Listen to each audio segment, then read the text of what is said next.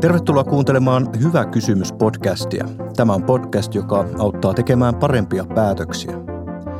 Tässä jaksossa käsitellään sitä, mitä katastrofiin päättyneestä Afganistanin rauhanturvaoperaatiosta pitäisi oppia ja minkälaisia päätöksiä Suomella on edessä nyt Naton jäsenenä – on selvää, että Afganistanin operaation jälkeen rauhanturvaamisen ja kriisinhallinnan suunnittelu, päätöksenteko ja ylipäätään se, mitkä tavoitteet operaatioille asetetaan, vaativat uutta ajattelua.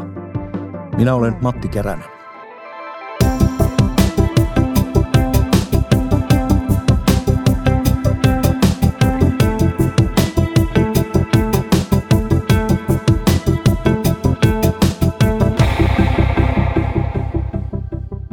Tervetuloa Hyvä kysymys podcastiin Comprendumin tutkimusjohtaja Tapio Koskimies. Johdit tutkimusryhmää, jonka tehtävänä oli selvittää sitä, miten vaikuttavaa Suomen osallistuminen Afganistan operaation oli ja miten tätä vaikuttavuutta voisi tulevaisuudessa huomioida paremmin jo suunnitteluvaiheessa operaation aikana ja miten kriisinhallintaoperaatioiden vaikuttavuutta voisi mitata aikaisempaa selkeämmin. No tuo Afganistanin yli 20 vuotta kestänyt rauhanturvaamisen ja kriisinhallinnan operaatio, se oli miltei täydellinen epäonnistuminen vaikuttavuuden kannalta, mutta yritetään alkuun etsiä jotain positiivista, jos sellaista on mahdollista löytää, niin Tapio Koskimies, oliko tuossa operaatiossa mitään, josta voisi sanoa, että Suomi ja länsimaiden liittouma onnistui vaikuttamaan positiivisesti Afganistanin tilanteeseen? No siis kyllähän siellä niin kuin alkuvaiheessa oli, oli ihan sen positiivista kehitystä. Siellähän saavutettiin paikalliskylätasolla edistymistä siellä se PRT-toiminta, mitä siellä lähdettiin tekemään ja SIMIC-toiminta, niin sehän oli tämmöistä ruohonjuuritason niin hyvän tekemistä, jälleen rakentamista ja terveyspalveluja ja muiden palvelujen tarjoamista ja neuvontaa ja maatalous tukea ja tämän tyyppistä, joka kyllä siis silloin sanotaan ensimmäisen vuosikymmenen aikana niin saavutti ihan lupaviltakin näyttäviä tuloksia, mutta sehän sitten osoittautui väliaikaiseksi, että siinä on niin tavallaan se eka vuosikymmen oli vähän rauhallisempaa aikaa sitten, kun alkoi Talibanin ote taas, tai se ryhtyi aktivoitumaan ja se rupesi vaikuttamaan turvallisuustilanteeseen ja sitten sitä kautta – sillä alkoi sitten olla vaikutuksia myös tähän ruohonjuuritason elämään, että alkuvaiheessa oli siis aika niin positiivisia näkymiäkin. Niin silloin helmikuussa vuonna 2002, kun YK-mandaatilla aloitetusta ISAF-operaatiosta päätettiin Suomessa, oli kulunut vain alle puoli vuotta syyskuun 11 terrori-iskuista. Eduskuntahan hyväksyi tämän operaatioon osallistumisen yksimielisesti – mutta mitkä oli ne tavoitteet tai ne muutostoiveet Afganistanissa ja afganistanilaisten elämässä, joilla tuo yksimielinen päätös Suomessa eduskunnassa perusteltiin? No se oli sen tyyppisiä tämmöisiä niin kuin yleistä hyvän tekemistä, siis turvallisuustilanteen vakauttamista siellä. Sitten pyrittiin siihen, että sen maan oma hallinto, joka siis ensin piti tietysti rakentaa uudestaan – että se voisi sitten ottaa vastuuta tästä tilanteesta ja sen kehittämisestä. Ja sitten oli tietenkin tämmöisiä yleishumaaneja tavoitteita, että siis tämmöinen niin kuin kehitysapu, kehitysyhteistyö, sen aloittaminen siellä sitten tämmöisiä ihmisoikeusasioita, jotka on niin kuin meille suomalaisille ja länsimaisille tärkeitä tavoitteita – tämä YK on 1325 päätöslausunnon mukaisia asioita, naiset, rauha ja turvallisuus. Ja sitten tietenkin tämmöinen taloudellinen auttaminen siellä, siellä, koska maa oli sodan keskellä. Tai siellä oli juuri saatu kukistettua aikaisempi hirmuhallinto, hmm. eikä uutta ollut vielä tilalla. No kysyttiinkö missään vaiheessa paikallisilta että minkälaista jälleenrakentamista ja koulutusta ja apua he itse asiassa kaipaisivat? No tota, sehän se vähän ilmeisesti oli yksi ongelma, että heiltä ei kovin paljon kyselty, että se on niin kuin sanonta kuuluu, että afgaanit haluttiin kuskin penkille, mutta sitä ei koskaan tehty. Vaan kyllä se ohjakset ja tämä johto oli koko ajan tämän läntisen liittouman niin käsissä ja ohjauksessa ja paikallisilta varmaan siellä ihan rohjuuritasolla varmaan sitten niiden mielipiteet tuli esille ja niitä varmaan otettiin huomioon, mutta kyllä nämä suuret linjat tuli ihan selkeästi länsijohtoista. Ja siinä se oli varmaan yksi suurimmista epäonnistumisen syistä, että, että niin, paikallisten mielipiteitä ja käsityksiä ei, ei otettu huomioon ainakaan riittävässä määrin. Se johti sitten monilla aloilla epäonnistumisiin. Yksi esimerkki tästä jälleenrakentamisen ongelmasta oli nimenomaan se konkreettinen rakentaminen. Eli rakennettiin uusia rakennuksia, taloja, joilla pyrittiin voittamaan paikallisten luottamusta, että länsijoukot tuovat sinne uutta hyvää kykyä rakentaa pommitetut alueet uudestaan ja, ja, ja kehittää sitä yhteiskuntaa – siinä paikalliset katso vierestä, kun länsijoukot rakenti alueelle, jossa tiedettiin, että tulvat tulee ja tuhoaa ne talot myöhemmin, niin mitä teidän tutkimus sanoo tästä, että mistä tämä syntyy? No se varmaan kertoo siitä, että ei ollut kuunneltu paikallisia ihmisiä riittävästi, että mitä he oikeasti haluaisivat ja, ja ne olisi voineet tuossa tapauksessa kertoa, että mihin kohtaan ei ainakaan kannata rakentaa. Ja kun ei kuunneltu, niin sitten, sitten tämmöisiä mokia tuli. Tosi se, se PRT-toiminta, jossa siis suomalaiset pääasiassa olivat, se Provincial Reconstruction Team toiminta, niin siinä oli muutakin kuin rakentamista. Että siinä oli myös tämmöistä neuvonantoa ja tämmöistä kaikenlaista hyvän tekemistä. Että se rakennustyö oli yksi osa sitä. Se muun muassa maatalousneuvontaa annettiin ja sitten rakennettiin tai paikallisia palveluja, koitettiin terveyspalveluja ja tämmöistä niin kuin yritettiin mahdollisimman tämmöistä konkreettista. Se oli semmoista niin kuin tavoitteena oli tämmöinen hearts and minds toiminta, jolla saadaan niin kuin verrattain nopeasti jotakin näkyviä tuloksia aikaa, jolloin paikalliset ihmiset voisivat huomata, että nämä on hyväntekijöitä eikä pahantekijöitä. No kuten sanoit, niin Suomessa korostuu esimerkiksi naisten aseman parantaminen, naisten kouluttaminen, naispoliisien kouluttaminen, mutta tämä ei ollut aivan ongelmatonta. Se, mitä oikeasti sitten lopulta saatiin aikaan, oli jotain ihan muuta kuin se, mitä esimerkiksi naisten kouluttamisella poliiseiksi tavoitteltiin. Niin mitä ongelmia tässä naispoliisien kouluttamisessa ilmeni? No sehän oli ilmeisesti ihan alusta alkaen se projekti, niin oli niin tuomittu epäonnistumaan, että se oli siis pääasiassa EUn hanke, se EUPOL-operaatio, joka tähtäisi siis poliisikoulutuksen lisäksi myöskin niin oikeushallintoa ja oikeusvaltioperiaatteiden toteuttamiseen siellä.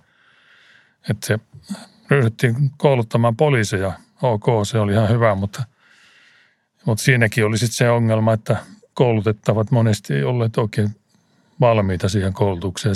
Suurin osa oli lukutaidottomia, kirjoitustaidottomia. Että se oli yksi näistä asioista, mikä sitten ilmeni siellä, että ne olisi ensin pitänyt opettaa lukemaan ja kirjoittamaan, että niitä olisi voitu senkin kouluttaa poliiseiksi. Hmm. Ja sitten siellä oli se poliisitoiminnan tausta oli, oli myös hankala, koska aikaisemman hallinnon aikana poliisit oli edustaneet näitä sota, paikallisia sotaherroja ja niiden puolisotilaallisia joukkioita ja niiden maine ylipäänsä koko maassa oli hyvin huono. Niitä pidettiin mielivaltaisina ja lähinnä paikallisten ihmisten sortajina. Ja sitten kun siihen näihin samoihin tehtäviin ryhdyttiin kouluttaa uutta väkeä, niin niin oli valmiiksi. Tämän koko poliisitoiminnalla oli huono maine siellä. Ja sitten kun naisia ruvettiin siihen kouluttamaan, niin niin se oli myös ihan selvä, selvä virhearvio, koska siinä maassa ei ollut mitään perinnettä sille, että naisia toimii tuommoisissa tehtävissä. Hmm. Siinä ajateltiin vain, että länsimaisten naisen aseman parantamisen tähtävien tavoitteiden toteuttamisessa tehdään tämmöistä nyt sitten ja koulutetaan Afganistanissa naisia poliiseiksi, vaikka se oli täysin uutta siinä kulttuurissa ja se johti sitten monenlaisiin ongelmiin, että – nämä naiset, joita sitten koulutettiin poliiseiksi, ne ei saavuttaneet minkäänlaista kunnollista valmiutta sen tehtävän toteuttamiseen. Hmm. Heitä paikallistasolla halveksittiin. Perheen kunnia meni siinä, että nainen tuli tämmöiseen tehtävään. ei ole altistuivat siis väkivallalle. Heitä jopa surmattiin. Eli se oli siis täys katastrofi koko se koulutusprojekti tässä suhteessa. No, tämä juontaa sinne operaation suunnitteluun. Sen lähtökohdat vaikuttaa olleen aika lailla väärät. Joo, siinä, näin voi varmaan sanoa, että sitten tuossa poliisikoulutuksessakin siellähän poliiseja koulutti myöskin NATOa. Se oli semmoinen NTMA, NATO Training Mission Afganistan, joka koulutti myös poliiseja. Että siis poliisia koulutettiin monella eri taholla ja sitten nämä tahot ei ole keskenään oikein koordinoineet sitä hommaa riittävästi. Ei ollut sovittu, kuka määrittelee linjat, mitä tehdään ja ketä koulutetaan ja kuka johtaa. Ja sitten oli tosiaan tämä EU-polin operaatio, että siinä vähän paistaa läpi semmoinen suunnittelemattomuus, jossa haluttiin vain osoittaa, että mennään parantamaan naisten asemaa tälläkin tavalla. Se johtikin naisten aseman huonontumiseen.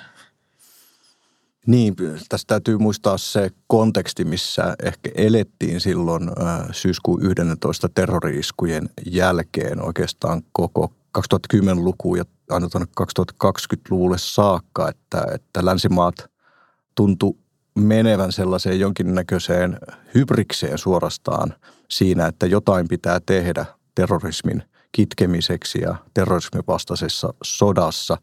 Sumeniko meillä jotenkin ajattelukyky siinä samalla? Joo, hyvä kysymys. Tota, en mä usko, että se ajattelukyky ehkä sumeni, mutta se oli kuitenkin se terrorismin vastainen sota, mikä, minkä Yhdysvallat niin aloitti sitten tämän 9-11 jälkeen, niin – se oli niin läpitunkeva ja läpileikkaava kaikkien mielessä, että nyt lähdetään hoitamaan tämä ongelma pois päiväjärjestyksestä. Tämä yhteiskunnan rakentaminen Afganistanissa, se tuli sitten vähän niin kuin sen jälkeen sen sivussa semmoisena kylkiäisenä ja pääasia oli siis terrorismin vastaisen sodan käyminen, johon sitten Yhdysvallat sai paljon muitakin maita mukaan siihen ja, ja siitä se, he asettivat sen – kysymyksen sillä tavalla, että oletteko meidän puolella vai meitä vastaan. Ei ollut muita vaihtoehtoja.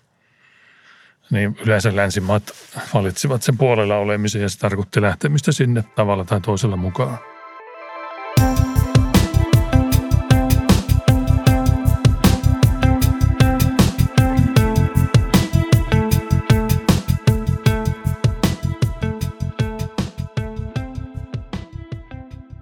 Kun haastattelitte tätä tutkimusta tehdessänne myös operaatioon osallistuneita, mitä he kertoivat siitä todellisuudesta, missä he toimivat siellä, että oliko meillä oikea kuva Suomessa, YKssa tai Natossa siitä, mitä siellä todellisuudessa tapahtuu? No siis voi olla, että se kuva siis täällä päässä ei välttämättä ehkä vastannut sitä todellisuutta siellä alueella. Koska sieltähän kyllä se raportoitiin siis Suomeenkin valtavasti. Siis tätä Kriha-raporttia tuli, tuli valtavat määrät, mutta ne oli sen tyyppistä raportointia, että siellä niin tilastoitiin erilaisia suoritteita, mitä oli tehty ja mitä oli saatu aikaan ja tämän tyyppisiä, mutta ei niissä niin otettu kantaa, että saavutetaanko tällä mitään. Se oli enemmän tuommoista niin tapahtumien kirjaamista? No tietoa raportoitiin, kerrottiin tuloksista. Oliko se tieto relevanttia ja johtiko se tarpeellisiin muutoksiin, esimerkiksi naispoliisien kouluttaminen, rakentaminen tai tämä muu toiminta, niin että jos huomattiin, että tämä ei toimi, niin vaikuttiko se mitenkään? No siis semmoinen käsitys on, että, että ehkä ensinnäkin se tieto näistä epäonnistumisesta ei välttämättä tullut, tullut niin kuin tänne päähän ja jos tulikin, niin se ei ainakaan vaikuttanut mitenkään korjausliikkeitä aikaan saavalla tavalla. Semmoisista ei, ei ole havaintoa, että olisi ryhdytty mihinkään olennaisiin muutoksiin siinä. Tämä just johtuu siitä, kun tämä tämmöinen tilannekuva toiminta, mitä sitten tehtiin, niin se ei niin ikään kuin palvellut semmoista suunnittelua ja päätöksentekoa riittävässä määrin. No Suomi on rauhanturvaamisen suurvalta, näin on meillä totuttu sanomaan ja siinä ehkä vähemmälle huomiolle on jäänyt, että Tämä rauhan turvaaminen on ollut etenkin ennen Suomen NATO-jäsenyyttä yksi tärkeimmistä keinoista ylläpitää Suomen puolustusvalmiutta, vankistaa suhteita erityisesti Yhdysvaltoihin ja NATOon ja muihin kumppanimaihin, kuten Saksaan. No viime syksynä ulkopoliittinen instituutti totesi selvityksessään, että tätä sotilaallisten kumppanuuksien vahvistamisen puolta peiteltiin siinä Afganistanin päätöksenteossa jonkin verran ja pääasiassa Afganistanin tosiaan mentiin näiden humanitaaristen ja jälleenrakentamisen perusteilla. Vaikuttavuuden kannalta kummassa nähtiin eniten vaikutuksia siinä, miten Suomi sai osallistumalla operaatioon vankistettua suhteita Yhdysvaltoihin ja länsiliittolaisiin – vai se, mitä ne afganistanilaiset lopulta tästä operaatiosta saivat?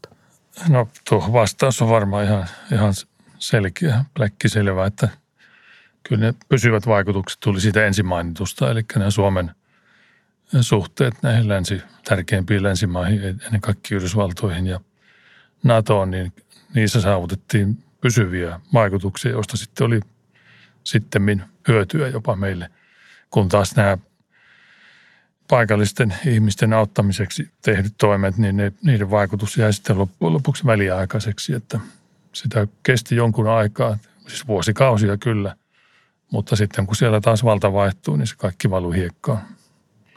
Eli loppujen lopuksi se, se vaikutus sillä puolella sitten jäi, jäi hyvin vähäiseksi.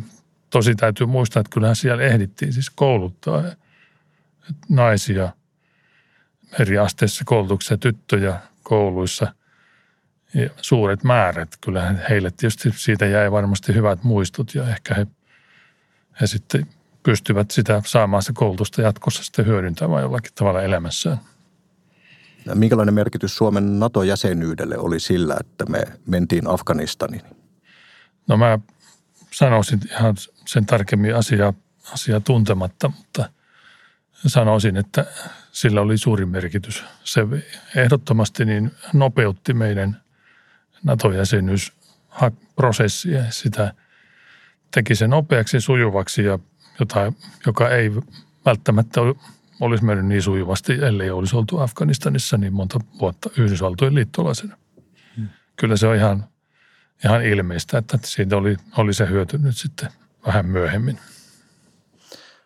Afganistanin operaatiossa tosiaan äh, ensimmäisen kymmenen vuoden jälkeen tilanne alkoi muuttua vaikeampaan suuntaan. Kyseessä oli sen asti sen historian ehkä vaikein operaatio, johon Suomi osallistui. Äh, siellä kuoli kaksi suomalaista ja haavoittui 15. Kuunnellaan tähän väliin hyvä kysymys Rauhanturvaajien liitolta. Sen esittää liiton tiedottaja Markus Malila. Afganistanin operaatio eri vaiheessa käytiin kovastikin julkisuudessa keskustelua siitä, onko Suomi sodan osapuoli. Afganistan muutti tai ainakin muokkas kriisihallinnan käsitettä lähemmäs sotaa.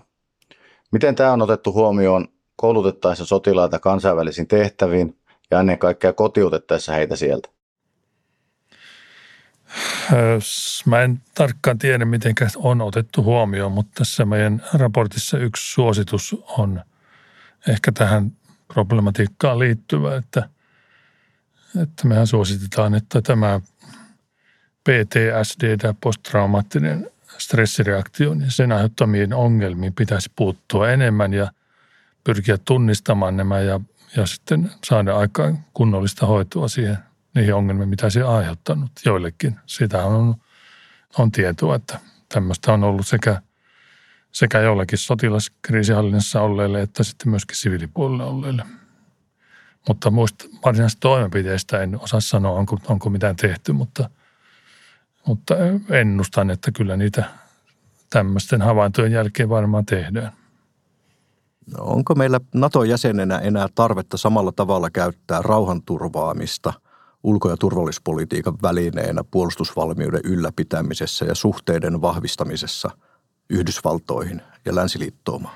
No ei varmaan sillä tavalla kuin, kuin tässä Afganistanin kohdalla oli, että nyt kun on, ollaan Natossa ja, ja voi sanoa, että meidän suhteet näihin maihin, tärkeimpiin liit- kumppani- ja liittolaismaihin, ne ovat nyt niin hyvät kuin yleensä voivat olla, niin se, se peruste varmaan on nyt sitten on, on poissa, että nyt sitten voidaan keskittyä ehkä sitten enemmän semmoisiin hankkeisiin, mistä operaatioihin, missä sitten oikeasti voitaisiin olla, olla niin kuin paikallisten ihmisten kanssa tekemässä heitä hyödyttäviä asioita, keskittyä ehkä sitten siihen. Yksi mahdollisuus on tietenkin se, että, että osallistuttaisiin taas tämmöisiin niin kuin YK rauhanturvatoimintaan, joka tässä on jäänyt aika, aika vähille viime vuosikymmeninä, että se on, nämä meidän toiminta on painottunut tähän tämmöiseen EU- tai, tai NATO johtamaan kriisihallintaan, joka on sitten astetta kovempaa toimintaa ja, tai tämmöinen perinteinen rauhanturvaamistyö on jäänyt vähän vähemmälle, että ehkä siihen voitaisiin jossain määrin palata. Eli siniset kypärät takaisin päähän. Niin, mahdollisesti. Joo. Tosin YKssahan on kai semmoinen muutos ollut, että, että nykyään siellä tuppaa olemaan niin, että operaatioissa niin rauhanturvaajia lähettävät maat on yleensä niitä lähialueen, sen alueen maita, että vähemmän enää semmoisia kauempaa tulleita. Hmm. Että tällainen muutos näyttää olevan olemassa, että pyritään lähempää ja sieltä paikalliselta tasolta tuomaan, tuomaan ne ihmiset sinne paikalle, että ei kaukaa Pohjois-Amerikasta, Pohjois-Euroopasta. Joo, siinä voi olla semmoinen, että se ehkä näyttää silloin paremmalta, kun sinne ei tulla kovin kaukaa tuomaan omia oppeja heille. heille että se, ehkä ne paremmin ottavat sen avun vastaan, kun se tulee samalta kulttuurialueella tulevista maista. Niin ollaanko me Suomessa sorruttu kuvittelemaan, että vapautta, demokratiaa ja ihmisoikeuksia voisi viedä – Afganistanin kaltaisiin maihin sotilaspuvussa rynnäkkökivääri olalla kriisihallinnan nimissä?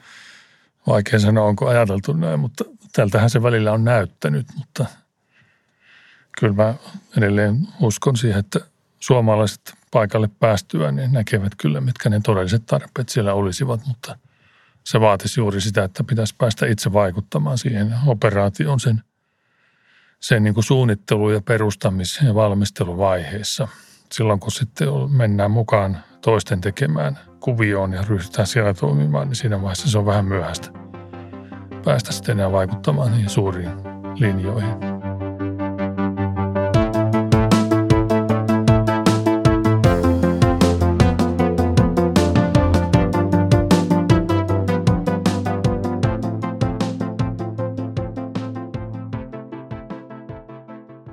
No, kuten todettua, operaatio oli monen eri organisaation yhteisoperaatio, hieman vaikeasti hallittava sellainen. Tähän väliin sopii kuunnella hyvä kysymys, jonka on lähettänyt Afganistanissa ja Bosniassa palvelut kokoomuksen tuore kansanedustaja Pekka Toveri. Tämä raportti on mielestäni hyvä ja siinä on hyviä johtopäätöksiä, ihan, ihan oikeita asioita. Nyt niin kuin, kun on heittäytynyt täältä operaattorimaailmasta sinne politiikan maailmaan, niin mun kuva kuitenkin on, että, että se suomalainen tekeminen hukkuu sinne suuriin organisaatioihin. Omana vertailukohtana, kun itse oli Afganistanissa, siellä oli suomalaisia sotilaita, siviilikriisinhallinnan ihmisiä, poliiseja, muita vastaavia, jotka toimi ihan eri alueilla, ihan eri organisaatioissa, teki ihan eri asioita. Ja sitten kun näiden kyseisten organisaatioiden tavoitteet ja strategiat on oli usein joko hyvin yleismaailmallisia, niihin on vaikea päästä kiinni, tai sitten on yksinkertaisesti niin tehty ymmärtämättä lainkaan sen maan tilannetta ja ihmisten tarpeita, että niihin pääse kiinni. Niin olisiko parempi, että meillä olisi joku yksi yhtenäinen projekti, esimerkiksi Afganistanissa ottaa yksi pienempi provinssi, johon keskittää kaikki suomalainen tekeminen. Ja oma kokemus on, että suomalaiset tuntee sen yleisön, ne paikalliset asukkaat, turvallisuusviranomaiset paljon paremmin, jolloin voidaan säätää se tekeminen sille tasolle, että se tuottaa, mitä siihen oikeasti tarvitaan, eikä, eikä ne ole jonkun ison New Yorkissa toimivan organisaation tai muun vastaavan tuotteita jolloin sitten niin sanottu olisi helpompi osoittaa, että on tuloksia saatu. Nyt me halutaan niin Suomen eduskunnalle esimerkiksi tuoda esille, että mitä saadaan aikaiseksi, niin ehkä paikallisesti pienessä mittakaavassa, mutta ei ainakaan hukku sinne isojen organisaatioiden juttuihin. Joo, tämä on ihan, ihan hyvä, hyvä kysymys ja hyvä pointti. Ja tästä, tässä meidän hankkeessakin tästä keskusteltiin monessa yhteydessä ja tämä, me kyllä kannatetaan juuri tämän tyyppistä lähestymistä, koska se, niin kuin tuossa toveri totesi, niin meidän vähälukuisuuden takia ne vaikutukset on hyvin paikallisia pieniä, hukkuvat siihen kokonaisuuteen, että tämä on tämmöinen yksi selkeä vastuualue, pienikin, riittäisi, jossa sitten suomalaiset niin kuin voisivat koordinoidusti ja, ja keskenään sitten yhdessä paikallisten kanssa sitten suunnitella, mitä tehdään milloinkin ja missäkin. Ja se tuntuu erittäin hyvältä ajatukselta, hyvin kannatettavaa. No jos mietitään tätä vaikuttavuutta, niin nyt ne tavoitteet liikku hyvin ylätasolla, että oli vapautta, tasa-arvoa, hallinnon kehittämistä, demokratiaa.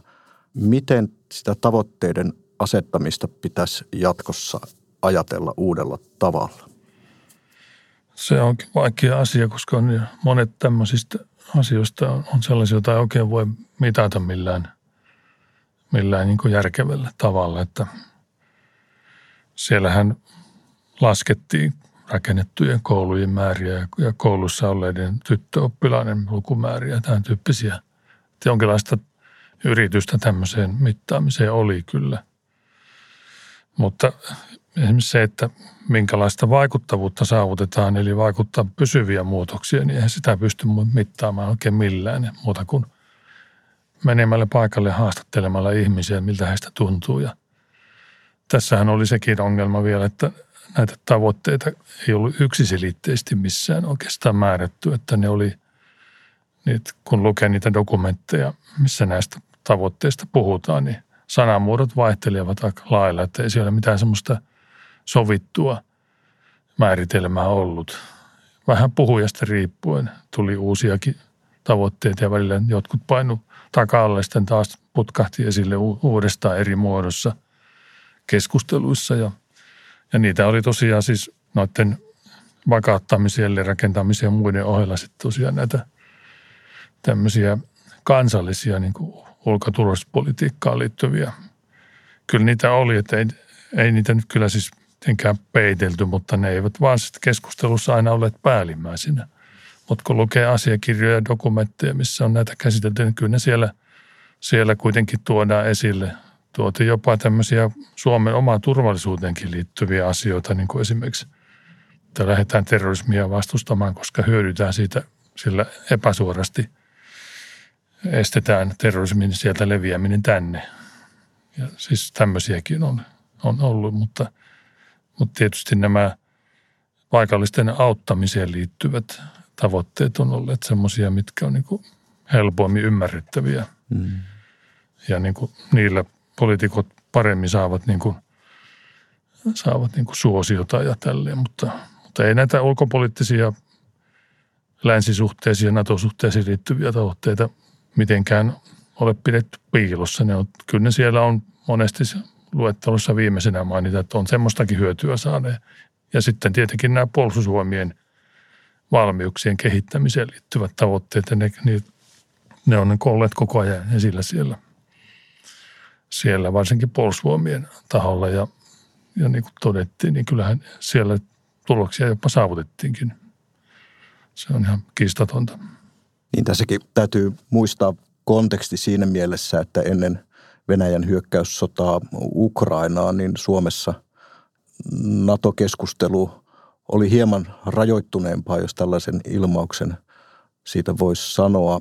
Ei ehkä ollut kovin poliitikolle eduksi perustella operaatio osallistumista NATO ja Yhdysvaltain suhteilla. Yhdysvallatkin joutuu terrorismivastaisen sodan aikana aika huonoon valoon lopulta.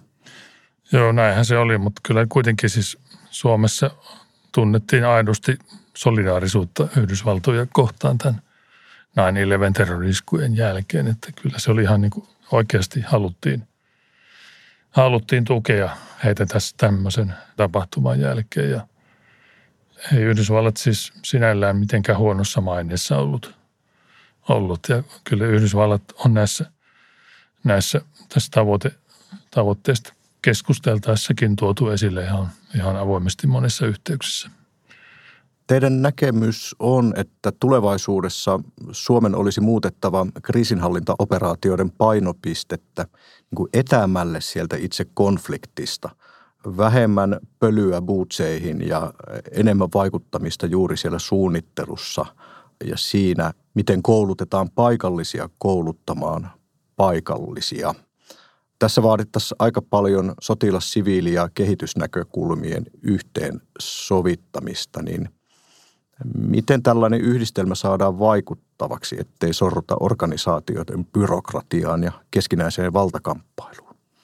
Joo, se onkin, siinä onkin haastetta kerrakseen, että se vaan pitäisi aloittaa se tämmöinen, tämmöisten tulevien operaatioiden hahmottelu ja suunnitteleminen jo ennen kuin niitä on edes näköpiirissäkään. Että sitten kun tulee tämmöinen tilaisuus, niin sitten osattaisiin toimia oikein alusta lähtien. Että se vaatii niin kuin tämmöisten maaperän luomista täällä päässä ja yhteistyökuvioita ja erilaista tiedonkeruujärjestelmien kehittelyä ja hallinnon, hallinnon alojen välistä, välistä saumatonta tämmöistä niin kuin – yhteen hiileen puhaltamista, jossa unohdettaisiin nämä siilorajat välillä.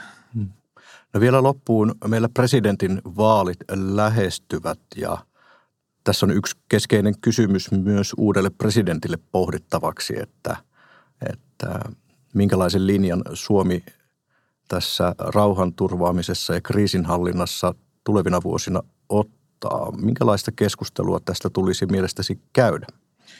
No tulisi ottaa varteen nämä meidän raportissa annetut keskeiset suositukset, joissa, joissa siis kehotetaan tämmöiseen juuri vaikuttavuuslähtöiseen suunnitteluun alusta lähtien ja sitten perustamaan se suunnittelu sen kohdealueen niin kuin systeemiseen analyysiin, jossa niin kuin ensin tutkitaan se alue perinpohjin, minkälainen se on, minkälaisia maltarakenteita, vuorovaikutussuhteita siellä on ja – ja minkälaisia tarpeita siellä sitten olisi ennen kuin lähdetään mihinkään pidemmälle. Että tämmöinen tämän suunnittelutyön niin kuin tukeminen ja vahvistaminen, se olisi niin kuin se, mikä, mihin tässä pyrittäisiin. Ja sitten meidän ehkä tärkein suositus on, että, että nämä tässäkin annetut suositukset otettaisiin varten ja niitä ruvettaisiin oikeasti toteuttamaan. Että mehän todettiin, että näitä samoja suosituksia on annettu – viimeisten kymmenen vuoden aikana useammassakin aiemmassa raportissa, mutta niiden toimeenpanemiseksi ei ole tehty yhtään mitään, että olisi korkea aika ryhtyä sanoista tekoihin. Kiitos haastattelusta Comprendumin tutkimusjohtaja Tapio Koskimies.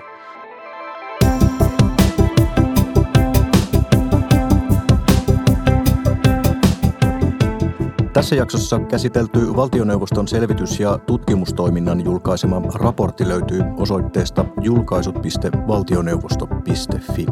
Kiitos kun kuuntelit. Ensi kertaan.